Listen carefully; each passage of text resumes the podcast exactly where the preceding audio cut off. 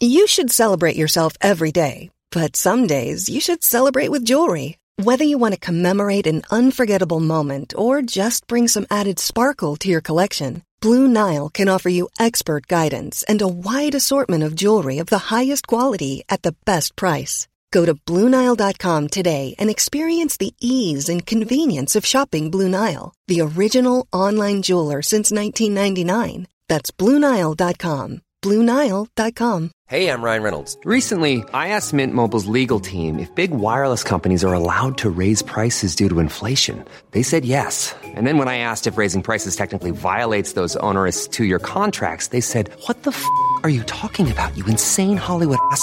F- So to recap, we're cutting the price of Mint Unlimited from $30 a month to just $15 a month. Give it a try at mintmobile.com slash switch. $45 upfront for three months plus taxes and fees. Promo rate for new customers for limited time. Unlimited more than 40 gigabytes per month. Slows. Full terms at mintmobile.com.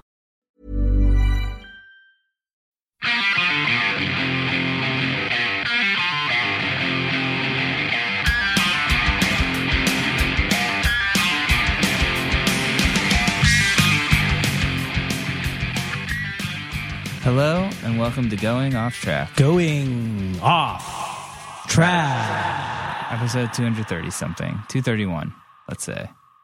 Um, my name's Jonah, My name is Brad. and we are coming at you from Rubber Track Studios, Still. the, the final days of the Rubber Tracks. Dun dun dun. see if you can guess when we switch studios. Yeah, see if you can are. guess when we switch. Right now, Sure, we're- we'll fucking talk about it and tweet about it and make a big stink. yeah, but we'll be very obvious, I guess. try and guess anyway. But yeah, um, I uh, I came. I did taped a podcast this morning. I, I went to yoga first, then I came here, um, and then tonight I'm going to karate, Karate. and then I'm going to see uh, Emil Amos, um, oh, nice. is doing I said what up. release show for the new Holy Sons album at Union Pool. So check out the new Holy Sons album on Partisan. I That'll will. be You fun. should come to the show. I can't do it tonight. Although Brad actually I'm did stacked. make a rare appearance the other night at the Beach Slang show. Yeah, that was fun. it was that was a very interesting night. Uh, I uh, not sound name droppy, but it was my birthday, Yeah. and uh, I got. You ever get like a? It was like I got a text message that came across as like an email or something. It was like a, it was like a email, but it was from like seven two seven blah blah blah oh yeah, at yeah, AT and T. Yeah. So I I got this. I was getting a lot of messages, obviously, for my birthday, and I I sent an email back. I was like, "Hey, uh, thank you. Who is this? This is showing up all weird." And it was like, "Oh, this is Jim Adkins." It says singer for Jimmy Eat World. Yeah, yeah. And I was like, "Oh, cool." And then you know we were texting, and I was like, "Well, you know, if you're ever in New York, let me know." Blah blah blah. And he's like, "We're here now." And I was like, "Oh, cool." He's like, "We're you know playing some late night or whatever, doing press." I was like, "Oh, that's cool." I was like, um, "I'm going to see his band Beach Slang tonight. If you want to come." And he was like, "I actually really like Beach Slang. I would love to go." And uh, texted their bass player Ed, who I'm pretty sure thought I was lying. Um, I was I was like, hey, can you put Jim Adkins on the list tonight? And he was like, yeah, sure, whatever. Uh, and then um, yeah, and There then he like, was. I got to the show. He texted me. He's like, yeah, I'm, I'm on my way. Um, and yeah, and he came to the show, and we hung out. Me, Brad, and um, our friend Chelsea and Jim, and we hung out for the whole show. Watched watched the show. It was great. Yeah, it was awesome. Um, fantastic set. And then They played a replacement song. I'd like to think for me. Yes, Thank you guys. dedicated a song to me. Yeah, a Jawbreaker was song. major. that was cool. And yeah, they were awesome. And then we walked him back to the subway, and he he went home. And then Kissed and said goodnight. yeah, it was it was a very fun evening. Uh, I used to use. um There was a point where I was giving guitar and uh, mandolin lessons to to my then girlfriend and her friend Dara. What up, Dara? what up, Dara? Um, and Dara was playing mandolin, and and like I tried to find like kind of cool songs that they would know to like learn that weren't just you know folk songs. Right. Considering you know it was acoustic guitar and mandolin, and I found that uh, the the middle was like really good. Yeah, for that. But in order for them to make the chord changes, we would have to play it like really slow. gotcha. And it was the most surreal thing. I think I actually taped it one time. If you can just imagine that song super slowed down, acoustic guitar, mandolin, and just it was like it was it was like an art piece. Did you guys ever play Truth or Dare? Yes. Nice, nice. no, no, no. Anyways, speaking of today's podcast, uh, today we have on another uh, return group of guests. We finally started repeating people after like five years. Yeah, what's up with that? I think it's Getting good. lazy? No, I think it's it's so fun. I'm like, oh, we can't have these people on. We've had them on before, and then I look it up. I was like, oh, they came in in like 2012. Yeah, it was I, a while ago. I think it's fair enough. Like everyone's like put out like two records Yep. since they've been on. Um, we had on uh, Anthony Raneri and Nick Garabedian. I hope I pronounced that right. I would just call him Nick uh, from Bayside. Uh, and they just released their seventh album, Vacancy. It came out in August on Hopeless Records. And uh, Bayside, I think I talk about this on podcasts. Bayside, like a band, always have been really nice guys. I've always been friends with them. And with those bands where it's like, you know, you'd like always are like, eh, like I've seen them here and there, never really listen to their music. And I listened to this album Vacancy a lot because I, I got hired to do the bio for it. And I it's a great record. It really is like even if you don't it's it's not what I expected, I guess. Like Right. even if you have listened to Bayside before or if you don't never really thought it'd be your thing, I would check this record out because I think you'd be surprised with um yeah, just kind of how just kind of timeless it is. So Vacancy's a great record. Check it out. Um, thanks to Anthony and Nick for coming by, and, and thanks to Benny for guest hosting this episode. Yeah, Benny boy. Benny was here. Um, so yeah, let's just get right into this podcast. Uh, here's Anthony and Nick from Bayside.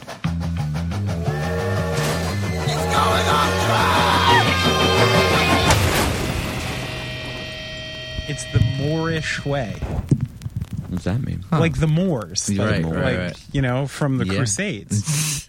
This is not what I expected to see in the bathroom here. and do the Moors still exist in any context? I don't know anything about the Moors. Yeah. it was Morgan Freeman in Robin Hood, Prince of Thieves. Right. Oh, Those were the Moor who inexplicably spoke English fine. and there was no reason he should have at all. Um, and feel- Kev, Kevin Costner having the English accent, Yeah. not British Not- yeah, English, yeah. American accent. I feel like our whole sense of history is just through movies. We were talking about in the last podcast. We are like Most. name historical people, and we're we're just naming people from Bill Um, and Ted's Morgan Excellent Freeman, Adventure. Daniel Day Lewis. Daniel Day Lewis has taught me a lot. yeah. yeah. Actually, like I- I wish it wasn't the case, but he has. In Yeah. what way? I mean, Gangs in New York might opened so many historical doors for me that I didn't even know existed. It actually came up today because there's a group playing in the other room called the Bowery Boys, and I didn't know the Bowery Boys were like an old New York City gang. Yeah, yeah. Until I saw Gangs in New York, Yeah, we have Leo to thank for that too. he was good in that. And for uh, J. Edgar Hoover. Nobody would even know who J. Edgar Hoover was if it wasn't for Leo, right? Yeah. Or well, who was who was he in the Aviator? Oh, that was uh, Howard Howard Hughes. Hughes. Howard yeah. Hughes. Yeah. I guess people know who he is, but Leo's done some kind of I don't underrated He's like not as stuff famous like that. as Leo. yeah, yeah, he's definitely not. Leo definitely brought Howard Hughes to the to the mainstream. The Yeah, modern mainstream. yeah. yeah. I feel like Howard Hughes was once a big deal. Leo has actually I don't know. You Leo's he's been a, a Leo's big deal pretty for a long time too. He's Leo had Leo's of- been a meme too. That's pretty Yeah. big these Yeah. days. I feel like Leo's so big he was famous before he was born. Yeah, but you guys are kind of being He's that dicks famous. to Howard Hughes here. he was prophesized. a We have a song about ago. Howard Hughes. I mean, We- how are we- you going to say that Leo's Howard more famous because he had a meme? Howard Hughes never had the opportunity to have a meme. Yeah, He- that's I mean- true. He was that big of a deal. What- He he's pretty What famous. song do you guys talk have about Howard Hughes? It's just called Howard. It's on our uh, Mm-hmm. fourth record. really. Yeah, so maybe yeah. we made Howard Hughes famous. Probably. well, this actually isn't going off track. This is our Howard Hughes themed podcast. I actually feel like this is the definition of going off track. yeah, I guess you're right. Going off track is not really about staying on track. right, that's true. Is that's it? true. No, it's not. It is by definition. By definition. Not about anything. what we do. I don't know if you see, Jonah takes diligent, diligent notes and sets up just an amazing amount of production plan It going is. into this. Well, I actually studied. I mean, I did Bayside's last bio, so I know a lot about your new record. That's Vacancy. right. Yeah. Yes. That's right. Talk to you guys about I it. love that bio. Yeah? I've never been moved by a bio before. Thank you. It's great. Wow. I, didn't, I didn't know I was so cool. until Yeah, you guys are. Uh, you know? You know what's interesting is I. Well, this isn't interesting. Maybe people don't care, but uh, I I think this record is really great, and uh, you guys are one of those bands I've always liked you guys. I just never I've seen you play live, but I've never like really listened to the records that much. And I listened to it and I was like, oh, this will be cool. These guys, I like these guys. And I was like, very, I was like listening to it a lot, like just around the house. And I think it's, mm-hmm. I think it's a really great record. And I think people Cool. might. It was different than I guess I expected a Yeah. little bit too. That's awesome. Well, thank you. Yeah. I mean, do you feel like do you feel like I'm trying to remember the exact song, but it does seem like there are a couple songs that are very kind of different for Bayside just in general. Yeah, I mean, I think we tried we we tried to experiment more on the record than we have in the past. And there's a lot of songs. I mean, we we hear our band differently than anybody else hears our band. So we could listen to songs that other people might think are just it's just like a down the middle Bayside song, and we could say, yeah, but we did this, this, and this, and we've never done that before. But nobody, you know, if Right. nobody else hears that, then they don't. Um, but then there are songs like Mary and Totally. like uh, Dead All Day. There's some stuff on there that are really like sort of left field. Yeah, I don't. I don't think we're the type of band that constantly needs to like think that we need to reinvent ourselves. You know, like I think we're happy with ourselves. Our fans love us, and we like to push our boundaries, but still sound like us. You know, so it's really funny listening to or like reading Twitter or anything, and they'll back to back comments will be like, "This is so different." Next comment, classic Bayside. You know, it's just like I, whatever you guys want. You know, like, That's whatever you guys- Twitter right there. yeah, yeah, I That's know. Twitter yeah, in a Our- nutshell. if you looked at our Twitter replies, it's pretty hilarious. Or if you look, even the reviews of the record, there. Or if you look on a, there's like a message board I looked at where it's like, it's awesome. It's it sounds just like Bayside, and it's awesome. And or like it sounds like every other record, and then that's boring. and then it's like it's completely different, and that's great. And then it's, it's completely different, and that's and I hate it, and I wish they sound like they used to. It's it's impossible. I would like Yeah. them if they sounded not like them. Yeah, like, it's, all right. different. Uh, Like I always wanted them to do something different, and they did, but not like this. I wanted them to do The something else first different. part of me likes it, and the second part of me hates the first Yeah, part yeah. of me for Yeah. liking it so you much. probably have never had to deal with that with Gaslight. Oh no, no, that's never happened. Uh, the thing that it's taught me the most, you know, the thing that was the biggest lesson for me ever was the first two Gaslight records getting a lower rating on Pitchfork than my pretty bad stoner rock with a f- chick singer bordering on Evanescence band that I had before Gaslight Anthem got a higher rating Wow. than the first two Gaslight records. And that's not to say I thought the other record was a bad record. It was fine. I like it and I still like it. It just led lended to the absolute silly and arbitrary nature of people's uh, public opinions. Yeah. Yeah. And and but it's interesting. I mean, because if you want to be a, a true artist, you know what I mean, someone who just stays to their thing, then you run the risk of never being heard. Mm-hmm.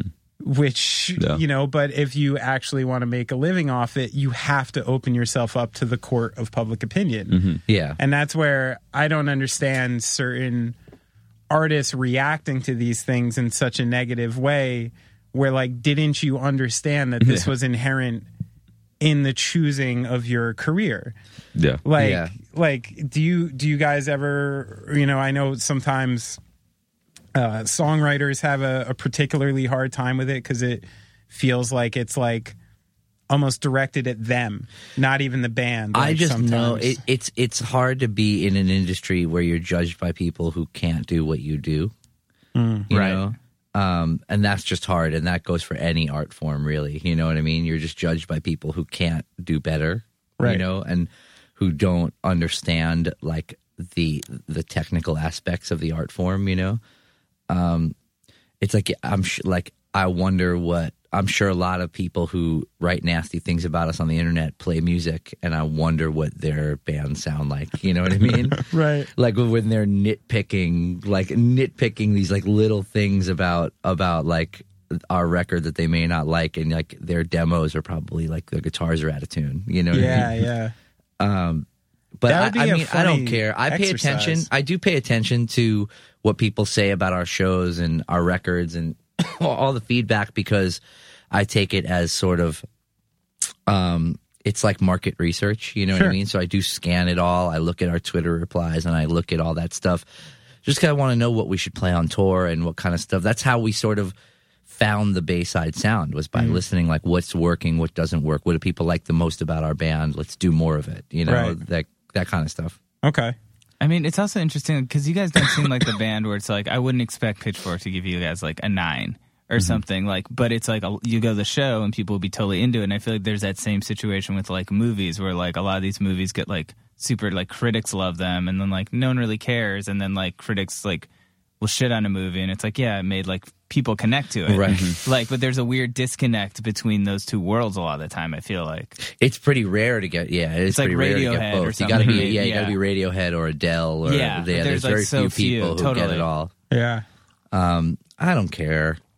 I like my job's awesome. I don't really care. Yeah. Like we get to go, we get to like make a living doing something cool, and we've been able to for a long time, you know, and we hope to for a lot longer. That's really all. Well, honestly, man, like the way you're describing your reaction to reviews and opinion, I think to some people it might sound like, oh, well, he sounds like kind of cool. You're actually like mm-hmm. maybe one of the few people is being actually real about it. Yeah. Where it's like, yeah, I look at him and I gauge my moves based on how people interpret what we do. And that's how you continue your band Right, as, well, as a business. and It's things market like that. research. We're exactly. in the, I say it all the time. We're in this, we're in a service industry. So who Uh, is you know the what? Bayside demographic? That being said, That's, That's- impossible. yeah. We've been trying What's to answer that demo? question. I do back to the market research thing. I'll go on our Facebook Yeah. and I'll look and I'll lurk our fans. I lurk our fans constantly. and I want to I look at who else they like. You know, I go on their Right. Facebook pages and I look at like what other music pages they've liked. And you would be shocked if you if you saw like what else they like. I bet Well- Gaslight's in a similar. I bet it's a similar thing for Gaslight because you do have you guys had a lot of like mainstream crossover. sure. yeah So But they're more noticeable because they're older. Yeah, like well, we I ha- can look in the crowd and I can be like, "Oh, you found us from Sirius. You're a Bruce Springsteen fan," and it's pretty obvious. yeah. Um, and no, I mean, it's a lot of, believe it or not, it's a lot of like active rock radio stuff. That's cool. Yeah, people like Bayside and um, like Trivium. And, Okay. and I think the stuff. connecting factor demographically to both of our fan bases would probably be Trivium. white. yeah. oh what Yeah, yeah, that's for sure. Sadly, Yeah, except I mean, we we do have that like m- we have a little bit of that like Morrissey fan base where like the Mexicans Oh, okay. come out yeah, yeah, yeah. for, in like California and Texas and stuff. Because of Nick's hair. Yeah. I need Shit's a tight. haircut. Don't don't bring it up right now. Yo, you got someone's got to line you up, baby. Fix that fade. I have like We an just talking hour about that free last night. between uh, this and sound check, so oh nice I need to get a haircut. You gonna get lined up? I got it. Yeah. Um, I was curious, Anthony, were you going into this record? Obviously, this record's very personal, kind of about your mm-hmm. relationship and stuff. I mean, was there any?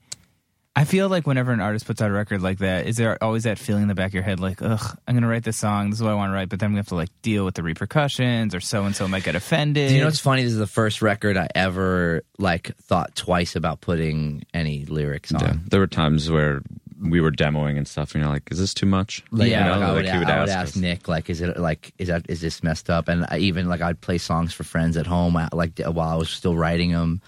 Uh, I would ask friends and just be like, "Am I crossing a line? Am I going to regret?" Put and I, that's like never crossed my mind before. yeah, Uh, I wound up putting just about everything on it. Wound Yeah, up just saying, like, definitely. fuck it, I'll deal with the repercussions later. But, um, you know, the one thing um, I didn't want to put anybody on blast, I guess, you know, and I didn't want to like publicly humiliate anyone. And I don't think I necessarily did that because the record is much more. I wanted the record to be about me and the aftermath of everything I've gone through and not about the situation itself. I wanted it to mm. be more about the aftermath and me trying to like figure my life out and find a home and find find a place, find my new place. You know what I mean? That's what I wanted the record to be about, not about what led to all that. So it's not a breakup record so much as it's like an aftermath of a breakup record. What was like your headspace like? Because I read, I believe in Jonah's bio, um, that you were like when like constructing the bones for the song, you were like songs, excuse me, you were like essentially by yourself in Tennessee, mm-hmm. and with a place like you don't know as many people, you don't have like as much of a community as you would have Yeah. here, I assume, and like.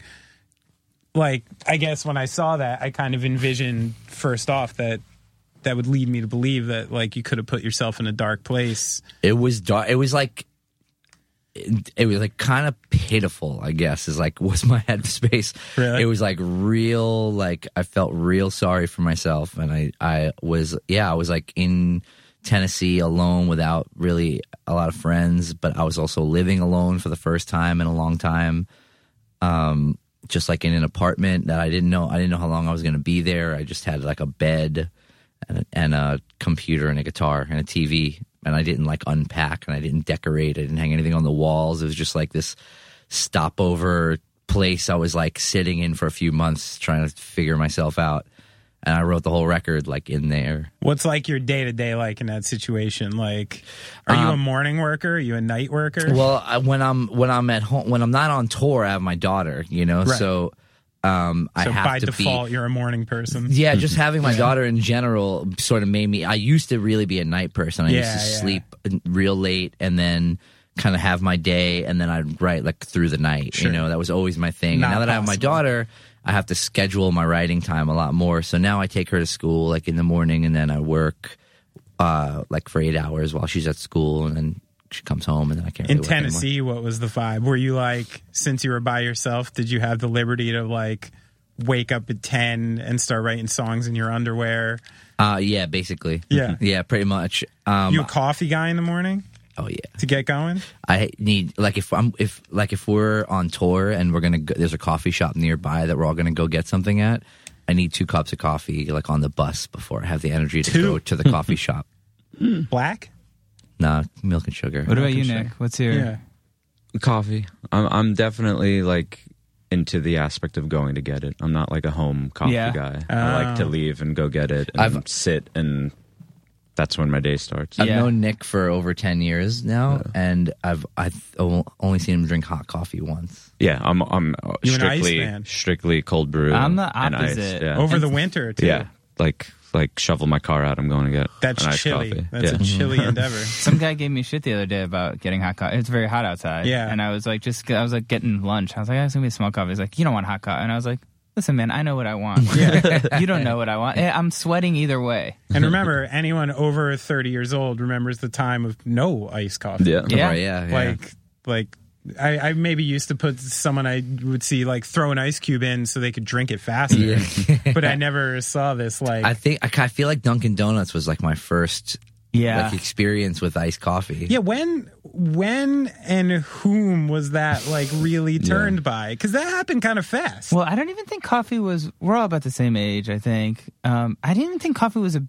big thing, like because we grew up pre Starbucks. Yeah. Mm-hmm. Yeah. Like that, w- like wasn't really like a cool thing. Like No. it wasn't like- cool. It was like necessary. Yeah, it was it more was- like drugs. Yeah. But yeah, but it was like Yeah. there weren't like fancy drinks. there No, weren't no. like Starbucks, I feel like was the beginning Yeah. of, of cool coffee. Yeah. Was it? I'm gonna bring this up right now. Sure. Was it the show Friends in the coffee shop? And was Ah. that, Hey. that was mid nineties, you know, Yeah. culturally very like well. That's a- like that's coffee really shop good- hanging. You that's know? a really good point. like I didn't know what the fuck a latte was Yeah. Yeah. growing up. Yeah, me neither. I had no clue. Coffee to me came out of that hot thing at the deli, sitting there half the day into a fucking In the styrofoam blue and cup. white cup. Yeah, The blue and white cup. did you have to? cup. Did you have to scrawl coffee in the side like you do with your water bottle? What's that? Did you have to scrawl into the side what what it is? So you He's don't making forget? fun of me because my Nalgene bottle has H2O carved into it. I'll tell you exactly why this happened. Please do. My wife and I both have matching black Nalgene bottles since Okay. we're so evil. Was that a, from a Groupon? Uh, no, no, two separate purchases actually. We like to hike and we like to stay hydrated. Um, because blood is thicker than water. and she likes to like brew these weird teas. okay. She's like she's straight hippie these days. I mean, we're pretty bad. Um, we're bad. I was gonna We're say your hair's getting pretty long. we're You crunchy. about to look like you're about to go protest Let me protest tell you Vietnam. something, Anthony. when Donald Trump is in the news, it's no time to cut your hair, brother. All right. But she makes these funky teas and she used to like make them in my Nalgene bottle, and then I would just want some nice crisp water, and I would taste like lavender, hibiscus, fucking something yeah. or other, which is fine, but not when I'm trying to There's, like uh, Right. really hydrate. So So carving H2O into the side of my Nalgene bottle was was because of that. Okay, that makes I, sense. I appreciated your blood is thicker than water. Thank you. Thanks. I got that one. I didn't Yeah. like it. yeah. Yeah, I heard it and I glossed I right over it. You I, saw uh, Well, because have- there's a band called H2O. There yeah. is? Yeah. yeah. yeah, You just didn't get it. they're from New York. That's actually. I'm gonna try and keep that out of this, but that's been our that that has been our. We've been on a weird sense of humor kick this whole tour. yeah. Yeah, just either asking obvious questions or saying obvious Ooh, things. I like That's it. been our humor this whole tour. I, you know, here's here's a problem. Guys with know that. each other a long I- time. You gotta mix it I know. up. Gotta I- keep it interesting. I do that stuff too, and then uh, someone else will like jump in and be like, "Oh no, it's this," and then you're like, "I know," and then you feel like such an asshole. You're like, "I know the joke is that." Yeah. Where I feel like that All right. happens a lot. So say you're woken up on tour and you have three breakfast options. What time you. is it? Well, this is where I'm, I'm still curious about your. paint a picture. I'm. I'm still curious about these dark days in Tennessee because, like, when I think of like the scenario that was going on there, like the visuals to me can be pretty awesome. You know what I mean? Like, Mm-hmm. I can imagine you like trudging along, and I mean, awesome for me since I wasn't going through it. right right. i You like know, i was um, extremely i like i'm a- i feel like i'm like a fairly self-aware person like i'm not i'm not always that good at like controlling my like behavior but like i'm always I, like i feel like i'm aware of what i'm doing you How know? was your nutrition and when i was there when i was like living in it i recognized a like this is a season and like i'm gonna look back at this at some point and like eh, Eh, eh, like di- totally differently than I feel now about Right, it. right, right. But like I can't help but feel the way I feel now, and that sucks. And two, I was like, I'm being pitiful. I'm fucking martyring myself right now. The thing for me was like, I just felt bad for myself that I was like stuck there, and like the divorce at that point became like totally secondary. You know what I mean? I was just like, God, I got to live here now, and and I was like, you know what? I don't have to. I could I could go back to New York if I want, Right. but I want to be close to my daughter, and I know that's the right thing to do. And then, so finally, I got to a point where I was like, I'm, I know I'm doing the right thing. This is obviously the right thing. There's, I like, so just stop feeling sorry for yourself. You know what I mean? Like Do you you're doing think- the right thing. You don't. If if if it's that bad, don't do it. But it's like, Yeah, yeah. Do you think the fact that I mean you seem to be self-aware of the situation the whole time and I think the reason I keep asking about it is cuz I'm curious sometimes about the way songwriters sometimes need to either create or perpetuate certain situations for mm-hmm. them to feel like they can be in a position to write. So the fact that you were self-aware of exactly what was happening, like I'm martyring myself. This is not an open-ended period. This is going to change Well, yeah. Well, eventually. Do you think you maybe consciously kept yourself there for a little while? I don't think so. But being, I wrote the record actually pretty quick. Wouldn't you say compared to other records? Like, it, Yeah. all, it it like We were halfway done by October. a lot of times like it'll take a year or so like if a a, song comes through the pipes every month or so or every Yeah. couple of weeks. Um and I, I just I sat I only lived in that apartment for like five months and I wrote the whole record just kind of in one one sitting you know?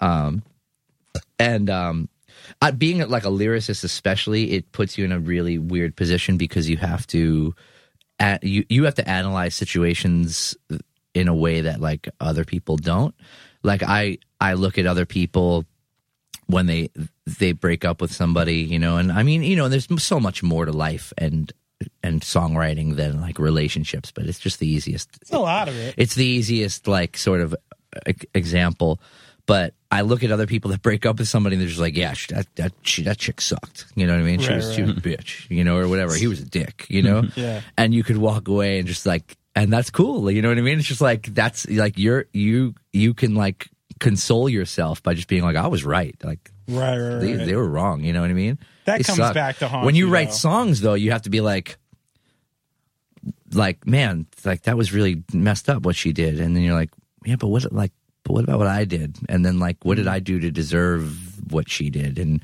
what could I have done differently, and like what led to that, and now what's going to happen to me? You know what I mean? And Sure. like, eh, like that, and it's it's messed up, and I wish I could just be like, yeah, fuck her. That's You just know, being but you get older that- too, though. Yeah, you know, that's like true, if too. you were Yeah, 25 true. and that Yeah, yeah. happened, like it was, you know, Yeah. it That's been true. different. But to answer your question, like I didn't really like force myself to stay in that any longer. But like as a writer, you do have to force yourself to open up the Sure. box. Like Sure, you know, you can't just put the box in the closet.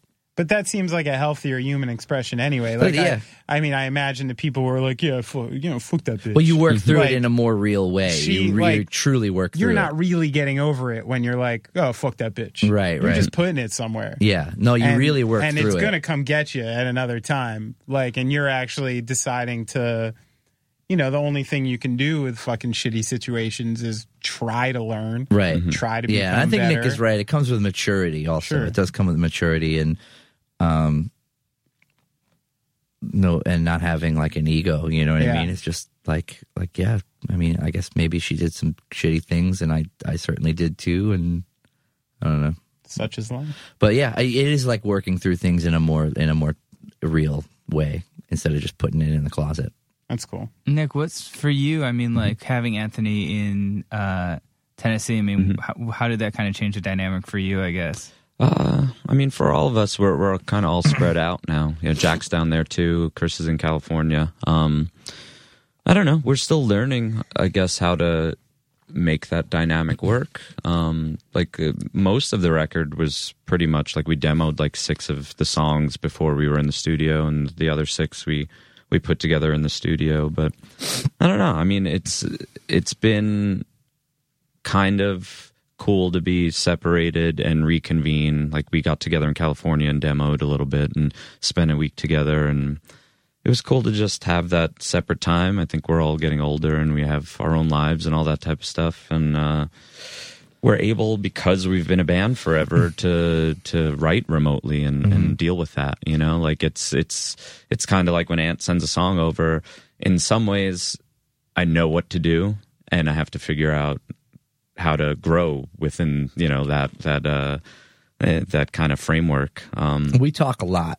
yeah i mean we're we're still emailing and talking and we know that we have to like up our communication because we live so far apart at this point It's cool too. I feel like technology keeps getting better and better. I feel like Yeah. what you guys are doing, like even like five, ten years ago, it seems like it's so much easier now. We're still Yeah, it dealing used with to be the postal service. Now it's Yeah. Now it's Yeah. like the norm.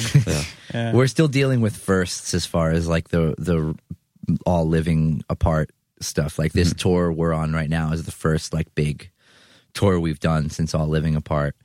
Um, so we're still like like we had to figure out like we had to get our first bus from we had to find a new bus company. You know what I mean? we Oh, always yeah, got yeah. buses in the Northeast, Just and we had to find a new bus little- company. And like, we rehearsed in Nashville for this tour for the first time. We rented lights out of Nashville for the first time. You know what I mean? So it's we're still sort of figuring out how how it all works Um, Where are you But- keeping your gear? at my house. We, the, the- my house actually, luckily, my new house is a pretty good situation. I got a real big basement, and we just practice in there, and the gear lives there, and there's the whole band stays there when we rehearse, and And so you're still in Tennessee yeah, yep. and staying down there. I come up and down. I'm, I spend about a week a month in New York, so I fly up and down a lot. That's cool. And last time I saw Anthony, he was singing a little song with a band called Good Charlotte. Hmm. Yeah, that's true. Jonah texts me uh Bayside lyric puns constantly. Oh, yeah. like but like but like conversationally, he doesn't. He won't just like randomly like send a Bayside lyric. Like we'll be in mid conversation, and I'll ask him a question, he'll answer with a Bayside lyric. It's great. It's great. That's, good. That's what I do. What I do. uh, but no, I thought that was. I thought you did a great job. I mean, we're, I was working on the APMAs, and what was that sort of experience like for you? Because that seems like not like your typical thing to do. It was so much fun. Yeah. it was so much fun. I really do like that song. That like in our scene, Which that's, song did that's you a do? big one. I did the An- the anthem. anthem, yeah. right. And that's a big one, like in our world, you know. I remember we we did Warped Tour for the first time in 2002, and um, we were like on a small little stage That's that we when I had did to help the first set year up too. ourselves. Wow, what stage were you on? Do you remember? We were on the punkrocks.net stage. Okay. We had to help set the stage up ourselves. We did not only did we not get catering, we didn't get water. And the Yoo-Hoo was a sponsor that year, and Yeah. we used to have to go. We used to go to the Yoo-Hoo tent to get free Yoo-Hoo Yep. to have something to drink. it was rough, but like that Good Charlotte was on like TRL Yep. that year. You know what I mean? And like I don't remember if it was the anthem or not, but like they were like one of the biggest bands like It was in like the, Newfound in the Glory, c- world like at Good that Charlotte. point. Yeah, you know? they were huge. Um, so I just remember like being on that tour and being a little kid, and I was like 19, you know, or something like that, 20. And we, I just remember like seeing those guys and they were fucking rock stars, you know, and it was cool. It was like something to aspire to. So to be able, and I never met them. If you could believe it, like all these years in the business, every you know, we all cross paths all the time. You like everybody knows everybody, and I've never even met those guys before. Um, so it was cool. It was cool to get on stage with them. The re- we did a few rehearsals, and we we shared a dressing room, so we we hung out we hung out for a couple of days. Uh, it was a lot of fun. They're really sweet guys. Do you remember this band Tree Fort that we're on? Of course, yeah, There's this band Tree Fort from Atlanta. from Atlanta, and they were insane. and they would go get all this yoo-hoo because so much milk is in it that it's like if you drink a lot of it really fast, you'll throw up. and every show, they would put one of the guys in their band in a garbage can and chug yoo-hoo and throw up on him. and like people would be horrified.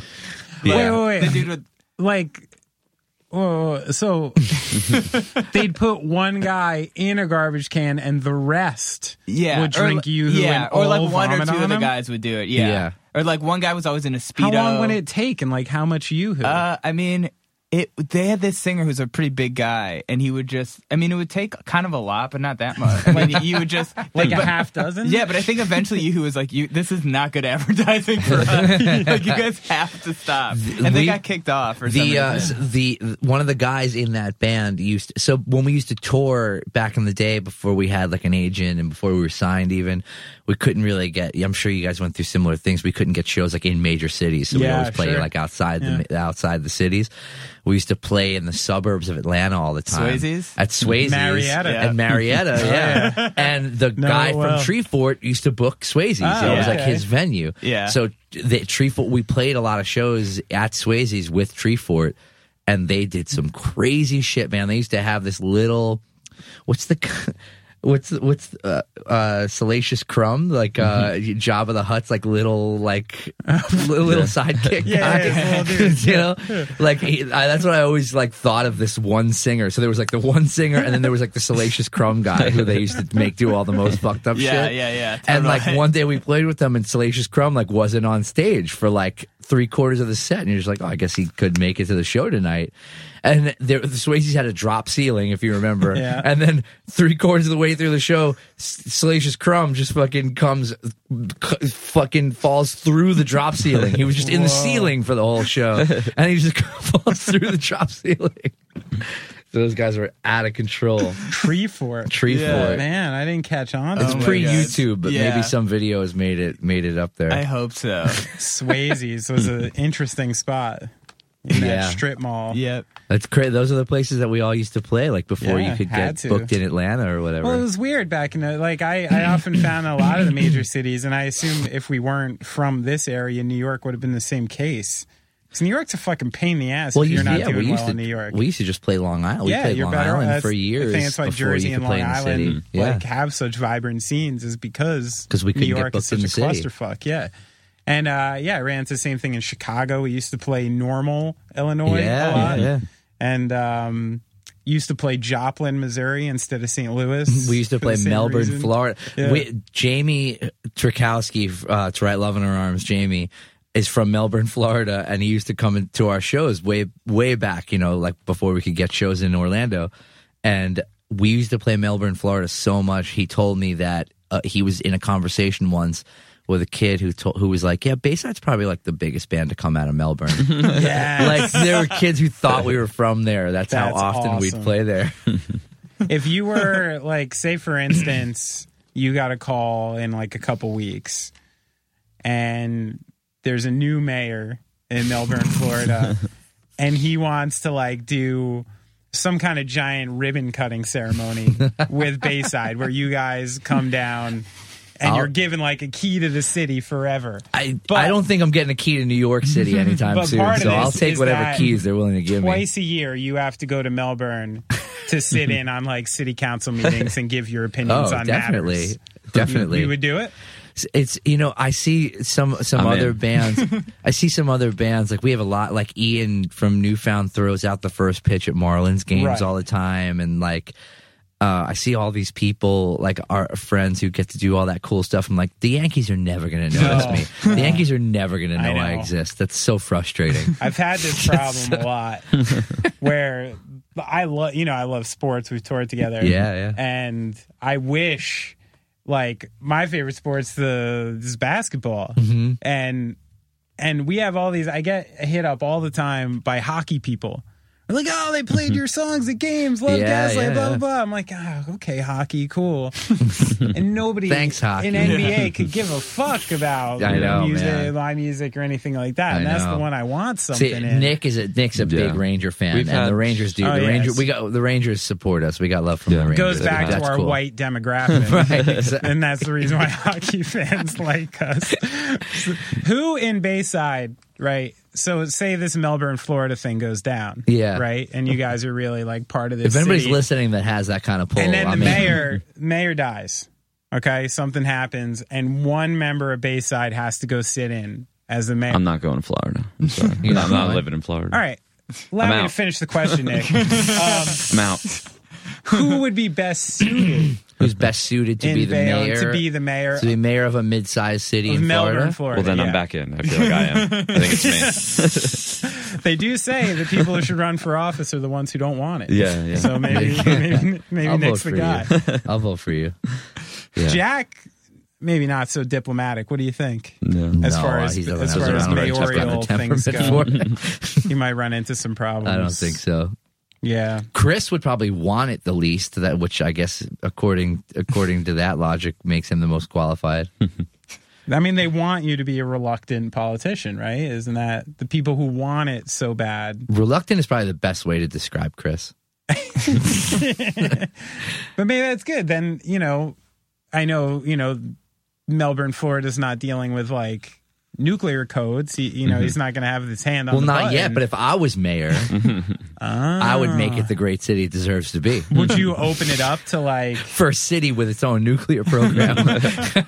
yeah so what would you do to do that would you open it up to some really interesting I'd privatize things? the beaches. Hmm. okay Smart. Smart. Yeah, I'd Declare privatize- war on the next town over. yeah. Speaking of absurd suggestions, the, the- did you hear that Chicago? Uh, Brendan from Lawrence Arms was telling me that Chicago sold its curbs What? pardon to some some company in the Middle East. I don't remember. If it, it might have been Saudi Arabia, a Saudi Arabian company.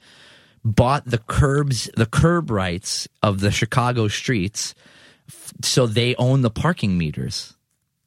That is hmm. unbelievable. like they privatized the parking meters the, like the, they par- privatized street parking in chicago for something like a like it whatever however much money it was this is all secondhand. I didn't read anything about this myself. This is what brendan told me. But apparently like the company made back their investment in the first like year. God, like for yeah. some like laughable amount of money. They, and so yeah the, they don't chicago doesn't own the curbs on the street. Wow. so like this company could just come in and be like yeah it's it's a thousand dollars to to park Yeah. on the street in chicago and what if they're just like fuck your curbs and they just like stop tending Right. to them altogether yeah they Yeah. could do that too but anyway yeah that's what i would do i would privatize the beaches in melbourne okay sell the curbs to the Middle East. I Sell sell, all the the curbs East. all right I'd sell all the curbs. I, I'd sell- start. I'd be. You'd be able to sponsor palm trees. Every tree, we put a plaque with somebody's name on it. Okay. And uh, we'd de- start developing the, the nuclear program. maybe you could find a city in saudi arabia to like be like sister cities you know Yeah, yeah. like some sort of so you guys could trade you know secrets and and yeah. slaves Or maybe like somewhere in Scandinavia, so that like people can holiday in Florida, and then when it's too when it gets too hot in Remember Melbourne, though, we you've can go. been to we can, Scandinavia. They're not going to be interested. No, I don't think they're gonna be deal. interested. They're like, wait, America? No, thank you. Florida? No, thank I think you. I've been to Scandinavia with you. Yeah, Yeah, I probably have. believe we have. We probably sat there talking about the Yankees. I do love Scandinavia. Nick really loves Yeah. Scandinavia. Yeah. It's a well, nice- it goes I've never to the been hockey there. thing Hockey. too. Hockey Oh, and you Swedish go. bands, Good bands. cardigans, Mm-hmm. Millencolin. Nick, re- Nick, At the Nick gates. loves Scandinavia more than anybody. I Yeah. know. What what's it like? It's like It's Very wonderful. tall Yeah. Everyone's Yeah. beautiful. 'Cause Everyone's I'm- tall. beautiful and polite and just really like beyond polite and like, mildly arrogant. okay, because you know Bordering but, on like- I would be too if I arrogant. looked But, like, like, that. yeah, and but, like, smart justifiably and, uh, arrogant? Smarter. Yeah, you know what though, Okay. and it's the same thing. I, I- anytime I hear someone from Sweden going off about their policies and stuff like that, I'm like, you know what? It doesn't work when you add 340 million extra people to the mix. I'm Yeah. sorry. Yeah. I'm like, your idea is great, Mm-hmm. but remember, you let the Nazis walk through in World War II because you didn't feel like bothering. uh, Right. And then you have about, you know, maybe like 330 million less people to deal with. Yeah. so, like, I try to, I, what try to mean. bring the Swedes down from their from their uh, pedestal fairly often because they come off terrible. I mean, it's You know? also outrageously expensive. And Like, to say the Vikings is- never did horrible shit. You know what I mean? Like, oh, we're we're clean of all atrocities in the world. Yeah, you know what? Fuck you. Anyone with a border killed mad people to get it.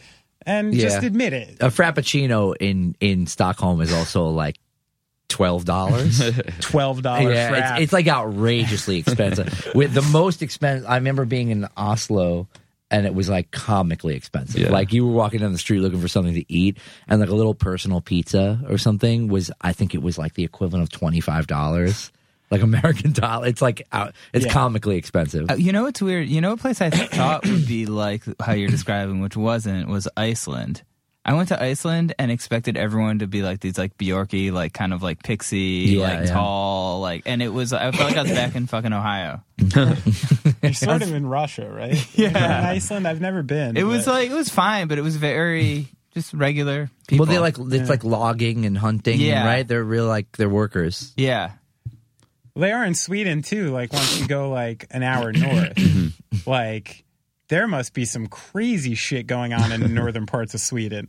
Like some real like Yeah, probably. like I'm eating like frozen caribou meat for like four months, kind of crazy. Like there's definitely some real shit going on in that place too. I you do like it there though. and I, do- bet those like to people are complaining about their own socialist government, probably. you know, so I don't know. I'm just saying. I do like it. Europe, got. Europe's crazy. Europe's crazy. Nick, why Yes. Where like how do you imagine could you live in sweden Yeah, I think I could. you Yeah. could and Yeah. what would you get into Uh, I don't know. I don't like to get into anything. I would just want to go to shows, which is why I don't leave New York. Yeah. I how are couldn't you leave. to I live in couldn't sweden now. Uh, I don't know. Look at I would go you work are at really IKEA, right? you're a good looking guy and you're always fit And you got a cool car. cool Yeah. car. i feel like i It's feel not like cool. It's very. Uh, It's cool and to me. since you're maybe a little foreign looking for Yeah. sweden Mm-hmm. you could get into gigolo work yeah. would you be I, open I would. to I would be open to anything. I'd be open to anything. Not the, the women are beautiful out. there, so if you, know. need someone to run your security and numbers when you're doing it, just give me a call. I have a little experience. I, I have, I have a, uh, a s- not very much more, slightly more serious question for you. Uh, so, Nick, you go to a lot of shows. Yeah, yeah. It's probably like maybe like your favorite pastime. when Yeah. Well, it was my pastime, and then I think I lost it, and those were Okay. some very unhappy years. And I'm like, I need to go more shows. That's Because- what I did when I was happy. Yeah. You know, like I, I feel this, works. the same way. We're the, you know we're the same age sort Mm-hmm. of group. I feel like not a lot of people our age go to shows Yeah. as much. Maybe Mhm. I feel like sometimes I just don't want to leave my apartment. Yeah. Well, it's Do you hard. get I that mean- way too? I mean, what kind of like makes you want to check out new bands or go see stuff? Like, oh, I've seen these guys a million times, Well, but it's very much so like something like that I grew up doing, and that was like the most like the ha- most natural, like organic, happy thing was when I was 15 going to shows, you know? And it's like life gets in the way. I understand that. And people lose that and they lose that passion. And it happened to me too, you know? Even while we were in the band, I was just like, ah, so and so's in town today. I'm not going to go to the city to see him, you know? Right. But those were also like adjacent to some very unhappy times for me. So I wanted to like get back into that and finding new music. I don't want to get like jaded on, you know, music these days. So I like to find new bands. I like to go check them out. I've always loved the atmosphere of being at a show. It's again, it's like the most organic, like I felt like I found that when I was like 13 or 14. So I wanted to, I don't ever want to let that go. It- it's interesting because it's it's easy when your hobby or your passion becomes your job, mm-hmm. and it's easy to get jaded. And Yeah. it's it's cool that you were like able to re- And refine it's, it. It's happened, you know, like it definitely went away for me and I don't ever want to lose it again. But it's hard for other, I go to shows alone all the time because realistically, who, Yeah. who, who what adult who has some family, a job. Yeah. anything Right. can go to three or four shows a week, you know, Right, like right. it's, That's good advice that my therapist gave me similar advice. She was like, what do you like to do? I was like, I like to ride a bike. She's like, you should get a bike. and I bought a bike and I like ride it around my neighborhood. You And it, paid like, somebody to tell you to buy a bike after they told after you told them that you liked riding bikes. Man, I'm in the Yeah, but I never- business. Well, no, I hey, what? like- you, hey, what's your favorite food? uh, I like Chinese food. Oh, you go guys- eat, go yeah. eat Chinese food. You guys know sitting on it. You're paying us, right? Yeah. To be on Listen, it That'll be wasn't like- $200. We had to dig a little bit to figure it out. Then I was like, oh yeah, I guess I used to like riding my bike. By the way, like where I live now is like fine, but it's like anywhere I ride my bike, it's like metropolitan now. It like smells like garbage. It's like industrial, disgusting Yeah. area. But I like, you know, it is fun to do stuff from that. Like when I feel depressed, I'm like, oh, what used to make me happy? Yeah. This thing probably will still make you happy. Yeah. Well, it's it's bizarre. I, I think sometimes like it's a little twofold because I'm getting older. I'm 36, and I'm like, yeah, I'm just riding my bike, listening to music. I'm pretty sure I did that when I was like 12 or 13, but that was like a very natural, organic happiness. And like I think I'm constantly trying to figure out how to do both, like grow up but still do the things Yeah. that make me happy. Like adult shit doesn't make me happy, you know. like, Right. So I want to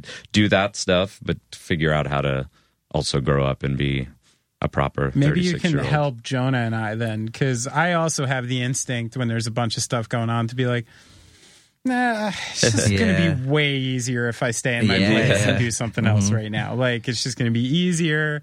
I'll be home at this time.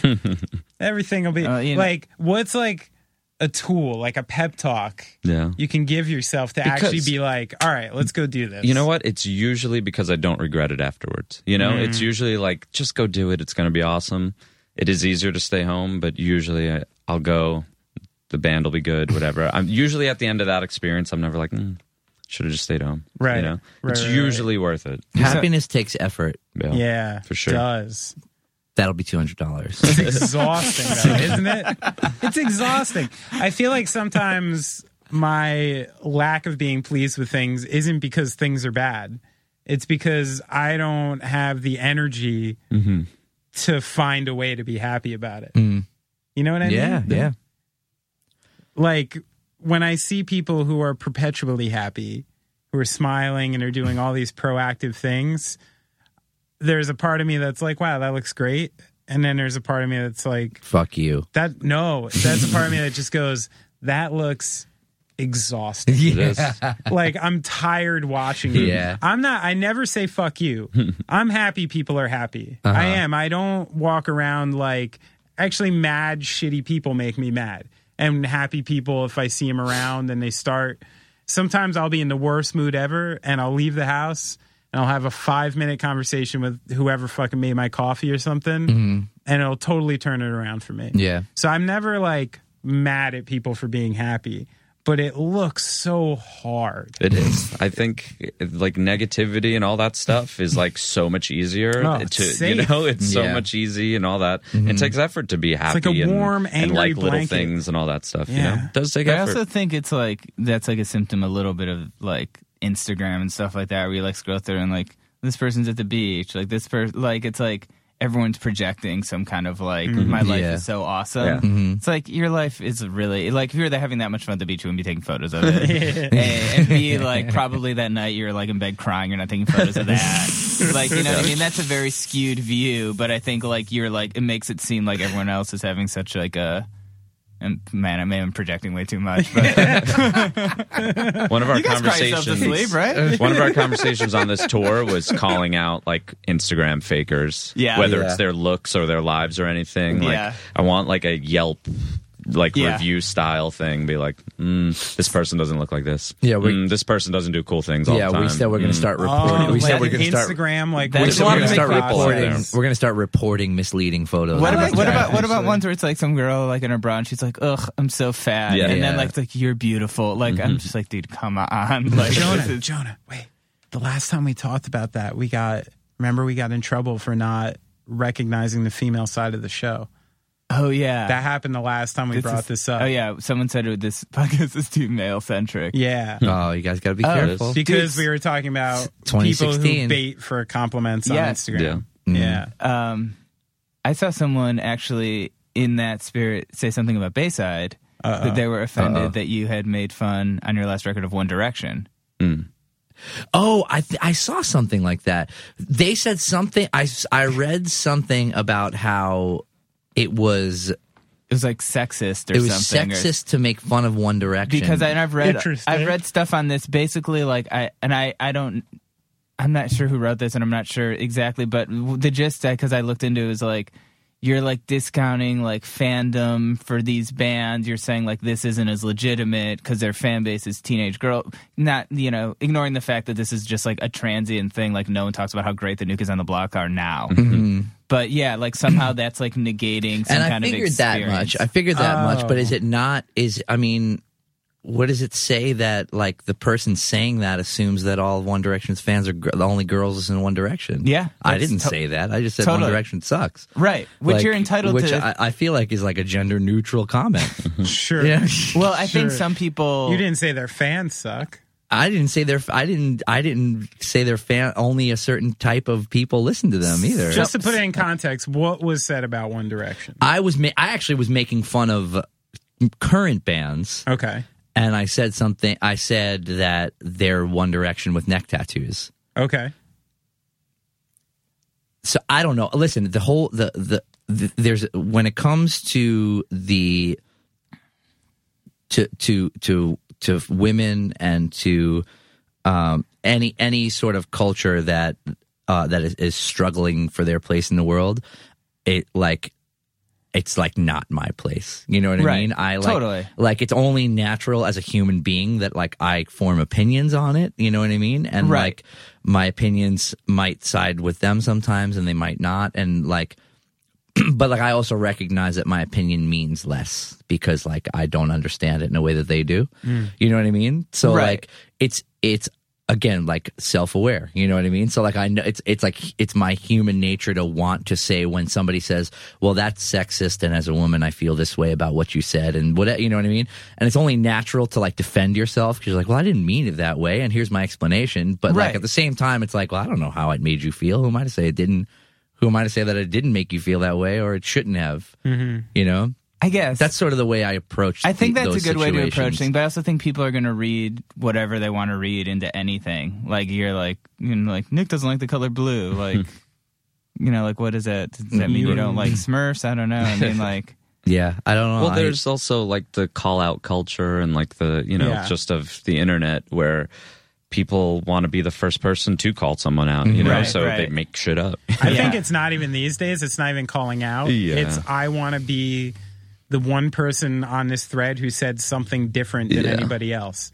And in order to do that, sometimes you have to take the negative point of view Mm-hmm. just to stand out, just to even maybe even try to bait the person you're in the thread to Yeah. like write back to you or something. maybe, like- but what do I get out of defending myself by saying what I said wasn't was not offensive to Un- anybody? unless I'm you feel like you actually maybe made a maybe they have a point and maybe they don't. But like Right, what right. like what does it matter? Like what is my defense to it? matter? unless to you a certain feel ex- like you made a mistake that you need to answer for. and I have actually. no- I have done that actually. Actually like, um, not so much a mistake, but um, when we released that song, also there was a lot of kind of uh, people saying like, well, you know, a lot of your early lyrics were were sort of misogynist and and sort of violent and and not super positive and and I owned it. You know what I mean? I was like, you, you know, you're right. Like, you know, like I was I was 22 and I was a different person, and luckily I'm not that person anymore. And I can't take back any of that stuff, and I don't regret it. It's just how I felt at the time. I don't regret saying any of it, but like you know, if it if it uh, if it means anything, I then I recognize it, and I, I own think that's a common thing. I had the same talk. I mean, a long time ago with Daryl. Like that first Glassjaw record Mm-hmm. is super that way, and like you know, he's not like. I think a lot of times, like when you're like younger and just in an aggressive band, like that kind of stuff can come out, and it's like it doesn't. I don't know. You get older, like you said, like you get you perspective on stuff. Stuff. I feel like for me, like I don't get as happy about stuff, but I don't get as mad about stuff either. I'm like pretty just like the older I get, the more I'm like, eh, cool. It's life. Beat yeah, down, this has man. happened before. I sort of know how this is going to Yeah, go. I sort of feel like That's why there's no old people revolutions show. yeah.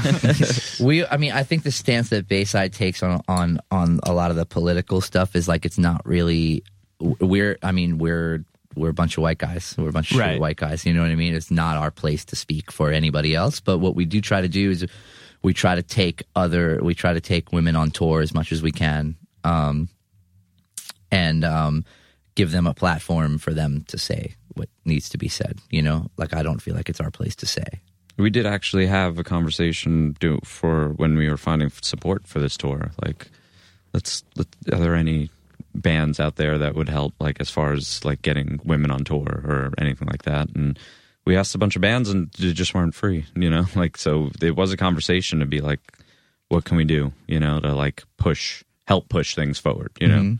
Yeah. Yeah, and like I said, like I just don't we don't feel like it's our place to to do the talking, you know, but like the best I think we can do is give people whose place it is a platform to do it. yeah, I think that's a great way to look at it. Um, too bad Nice as Fuck couldn't do it. Yeah. Right. We saw them the I other wish. night. Ah man, I would. I I love when bands that we're on tour with I want to watch every night. That Yeah. would certainly be a band I watch every night. That is a but we have thing. the Menzingers right now, and I'm never like more pumped Yeah. to play after their set is done. I'm like, Are they doing their. Bouncing Souls cover? No, No, Yeah. and sorority noise too, who are Are they awesome. good? Yeah. So good, so good. That's awesome. Have you guys toured with Menzingers before? Uh, here and there, Yeah, not like a a couple of full things. thing. Round the way. Yeah, Round the way, girl. couple of things here I was and out there. with them on their last tour with the pianos and uh, Me Without You. Yeah, Great. Cool. Yeah, they're really nice. I feel like we've talked about music too much. you know, like What do you guys want to talk about? well, I mean, as are we usual, going to on track? Listen, I have notes. Whoa. Okay. Benny always takes notes. Um, actually, one thing I wanted to talk about: there's not a lot of bands, especially rock bands, who are native New Yorkers these days. Actually, very few. Yeah. At this point, especially Queens. I like to think I know something about Queens. As Let's hear I it. didn't grow up there. Tell me everything you know about Queens. Everything. Uh, Nas is from there. yeah. LL Cool J is from there. Yep. Um, Anything not music my related that you know mom about is from Queens? there. I, Uh, I, no, I, will I know add that my mom is from I, Queens. I feel like the fakest Queens resident ever because I've lived there for two years. I live on the border of Bushwick, but I technically live in Ridgewood, Queens. Oh, okay. All right. And I feel like whenever I'm like, I live in Queens, people are like, no, you don't. Yeah. I know that the World's Fair was there once. See, but I, and I'm from I'm from Eastern Queens. Yeah. So like you- blocks away from Great Neck, like blocks from the Long Island border. So when I so when I say I'm from Queens, people also say no, you're not. yeah, yeah, yeah, yeah. That well, that's always a weird regional thing in this area. You're never New York enough. Yeah, you know, true. it's always that bullshit. Like, and as somebody who's lived half an hour from Manhattan my entire life and taken nothing but shit from people from New York, I completely understand Yeah. this thing. And that's actually where my family is from, out by Laurelton, like on Eastern Queens. Yeah. like all the way out. Um, but like being a native New Yorker to now, I'm always curious about like the general take on like New York today as opposed to to, to the way it was. And this had just come up with friends recently. The Rudy uh, Giuliani showing his face a lot again. saying kinda- saying insane Exactly. things. Has- but it's Saying brought up the conversation a lot again in the last week where I've always had friends who were like, fuck Giuliani, took all the clubs away, cleaned up New York, made it this, made, Made it, that, Disneyland. made it hmm. Disneyland, Right. made it not cool. And then there's always an element of locals who are like, you know, I'd rather see Mickey Mouse than get jerked off on in Times Square. Yeah. I'd rather Dude, I remember Times Square when I was a kid. I remember Times Square Filthy, during Koch and Dinkins, and horrible. you just didn't go. Really? Like, I remember the Yeah. rule of thumb when, when I was a kid was always never fall asleep on the subway because a you're, you'll, something will happen get to you, yeah. and B, you never want to wind up at the first or the last stop of any train line. Huh. Because those are always the worst neighborhoods. You know, like, like the first and the last stop of any train line is the worst. So don't ever fall asleep and wake up at the last stop because you're fucked. That's a pretty sound. that was like advice when I was a kid. Yeah. That's what everybody everybody said. And how and- much liberty did you have? and I like, love that that's not a problem anymore. a Like? I, I, I don't mind Yeah. the cleaning up of New York really because like it was fucked up. You Yeah. know, I do miss all the culture. You know, I miss. um I when I was a kid, I used to hang out on St. Mark's all the time, and we'd go to Coney Island High, or Sure. we'd walk down to CB's, or there was so many cool punk shops, record stores, Yeah. T-shirt stores on St. Mark's. You can't even recognize those neighborhoods. and like anymore. yeah you Yeah. know they turned they literally turned into gaps you know like uh, so i i do miss the culture and it's interesting now living in nashville feeling because nashville is still uh, nashville is is sort of going through a gentrification having also the same but thing, right? um nashville is still affordable that you can open like a f- cool weird store and like survive you Right. know whereas in new york you can't open like a weird interesting store anymore you know what i mean you'd never make it Yeah, and even the old school ones that that that lived on all these years have essentially all been forced yeah out. and it's interesting to go to the, the it's now now i feel like this like when i go to smaller cities like like tallahassee or gainesville or um nashville it's like there's more cool shit in cities Right. like that it's weird you know it's it's it, there's more the same way when Brooklyn first started happening, Bushwick and Williamsburg had more cool shit than Manhattan because Right. you could afford to open cool shit, you know? now that's not even the case anymore, but it's interesting to be on tour and go to smaller cities and be like, wow, there's like more culture here than there is in Manhattan now. yeah, right. And then everyone's like, I pay like four dollars in rent. And you're like, Yeah. what am I doing with my life yeah, again? yeah. totally. Why no, it's, am I it, it's interesting. It, it, it really is interesting. So I don't, I, I haven't really made up my mind on how I feel about Sure. what's become of New York. You know, in a way, I do appreciate that it's safer. yeah, You know, because I do remember being a kid and having to watch same. watch where I went. You know, that sucked. That sucked. That was weird. You know, and I remember where my mom worked in the city uh, overnight when I was a kid, and I remember being worried about her come taking the train home at night and all that. And um, so I'm glad that that's not a thing anymore. But at the same time, I do miss like the culture, Yeah, which the I mean, it's almost completely gone at this point. yeah. I mean, it's a hard thing to gauge, right? We we talk about that all the time. like, where the how do you how do you build up a place? How do you help a place without this process? Without ruining it. you know and and that's something that you know all of this is based on money Yeah, yeah. and sadly no one has found a way to make money off helping people who don't have any mm-hmm. yeah. and and i just wish this this series of displacement didn't happen so much and instead of giving you know maybe real estate tax abatements to developers to bring their money in you actually take you know pre-existing money or things like that or the same tax abatements and help people with displacement or force these places to build lower and middle income housing and things like that there are some ways but the gap sees no way in making Yeah, money right stuff well like i that. mean i think that i mean maybe it's it's it's it's tax incentives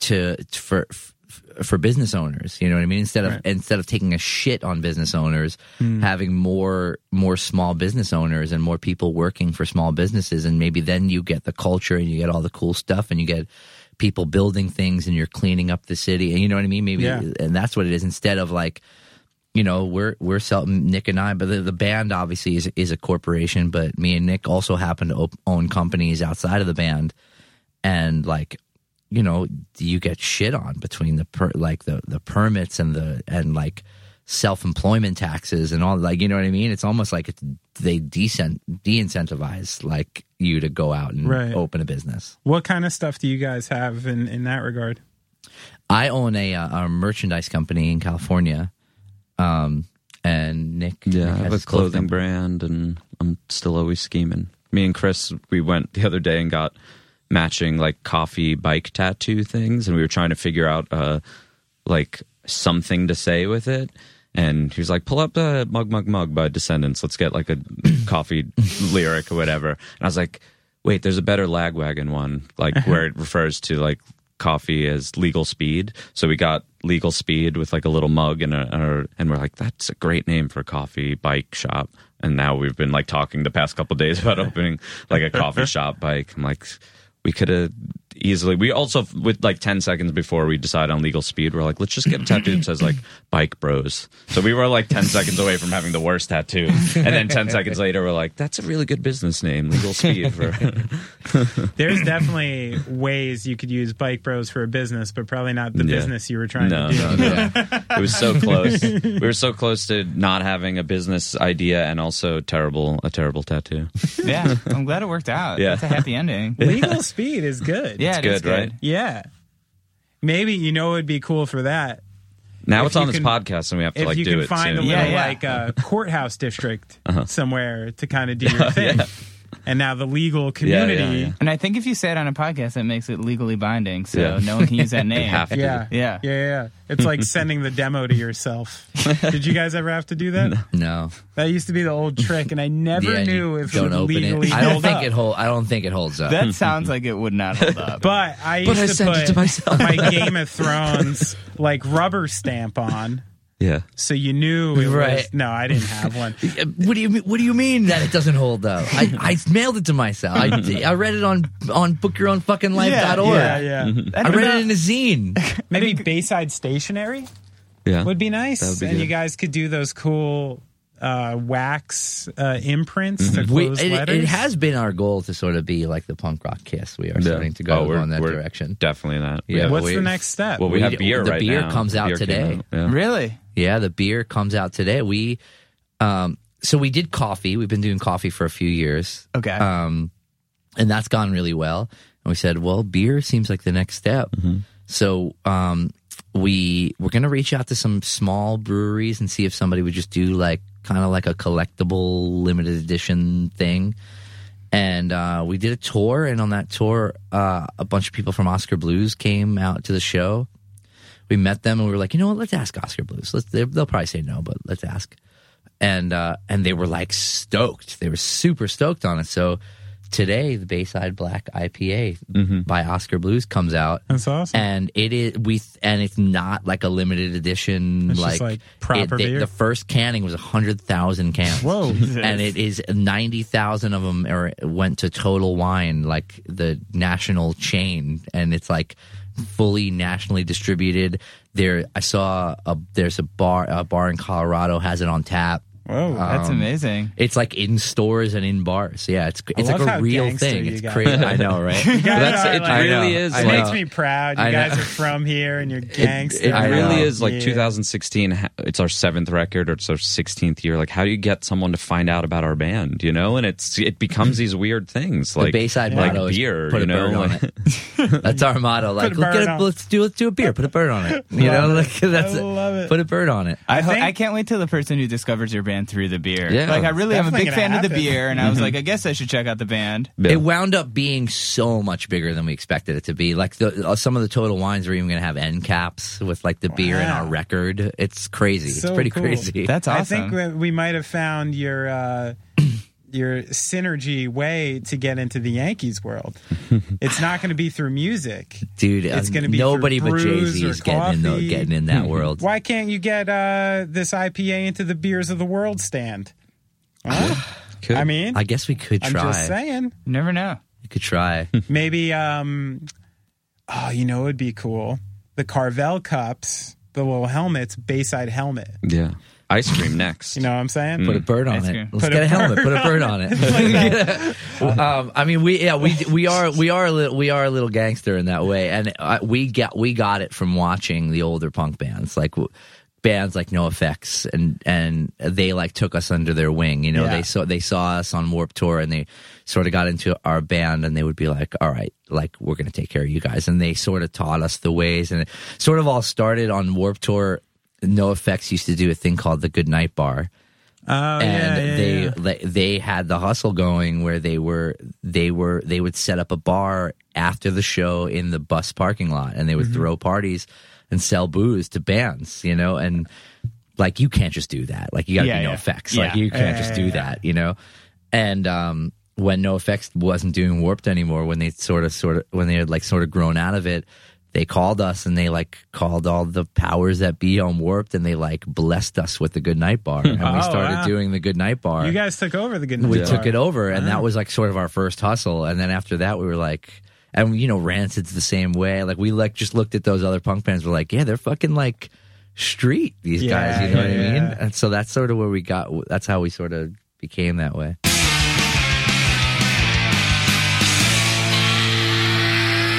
All right, all right. Another Thank good you. one. Another good, Good one. Another one in the books. Benny. Benny. What's up, man? Jonah. Benny Jonah. uh, okay. Uh, yeah. Thanks to Anthony and Nick from Bayside for coming by. Uh, their new album Vacancy is out now on Hopeless Records. They are on tour a lot, so you should uh, go see them on tour Yes. if you like the record. Even if you don't like the record, just go. What else are you doing? Yeah, man, you might meet somebody. Yeah, you might make a friend. Get out of the house. Yeah. They're like, I should be giving advice on getting out of the house. but uh, yeah, get out of the house. Um, so yeah, check out the new Bayside record. Um, if you enjoyed this podcast, um, you can donate. GoingOffTrack.com, donate, help pay our server costs for our 230 plus episodes we have up there. Um, you can also leave us a nice review on iTunes, tweet at us, tell your friends about it, whatever, whatever you could do to help would be great. Um, and yeah, we have so many awesome podcasts coming up. So if you want to advertise with us, I don't know, email us Could happen. or just listen to these podcasts or just subscribe on iTunes. I don't know. Do whatever. We're going to keep doing it anyways. Thanks Anthony and Nick and Benny. Thanks to Brad for being great. Thanks Thank- to Rubber Tracks for hosting us. And Thanks we'll for be Jonah back. for being magical. Thank you. Thank you. We'll be back next week. All right, bye.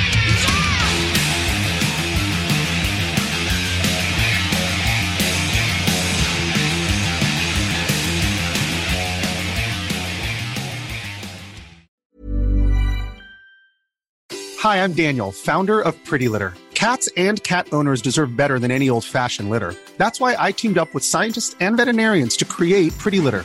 Its innovative crystal formula has superior odor control and weighs up to 80% less than clay litter. Pretty Litter even monitors health by changing colors to help detect early signs of potential illness. It's the world's smartest kitty litter. Go to prettylitter.com and use code ACAST for 20% off your first order and a free cat toy. Terms and conditions apply. See site for details. Even when we're on a budget, we still deserve nice things. Quince is a place to scoop up stunning high-end goods for 50 to 80% less than similar brands. They have buttery soft cashmere sweaters starting at $50, luxurious Italian leather bags, and so much more. Plus, Quince only works with factories that use safe, ethical, and responsible manufacturing. Get the high-end goods you'll love without the high price tag with Quince. Go to quince.com slash style for free shipping and 365-day returns. Even when we're on a budget, we still deserve nice things. Quince is a place to scoop up stunning high-end goods for 50 to 80% less than similar brands. They have buttery soft cashmere sweaters starting at $50, luxurious Italian leather bags, and so much more. Plus, Quince only works with factories that use safe, ethical, and responsible manufacturing. Get the high-end goods you'll love without the high price tag with Quince. Go to quince.com slash style for free shipping and 365-day returns.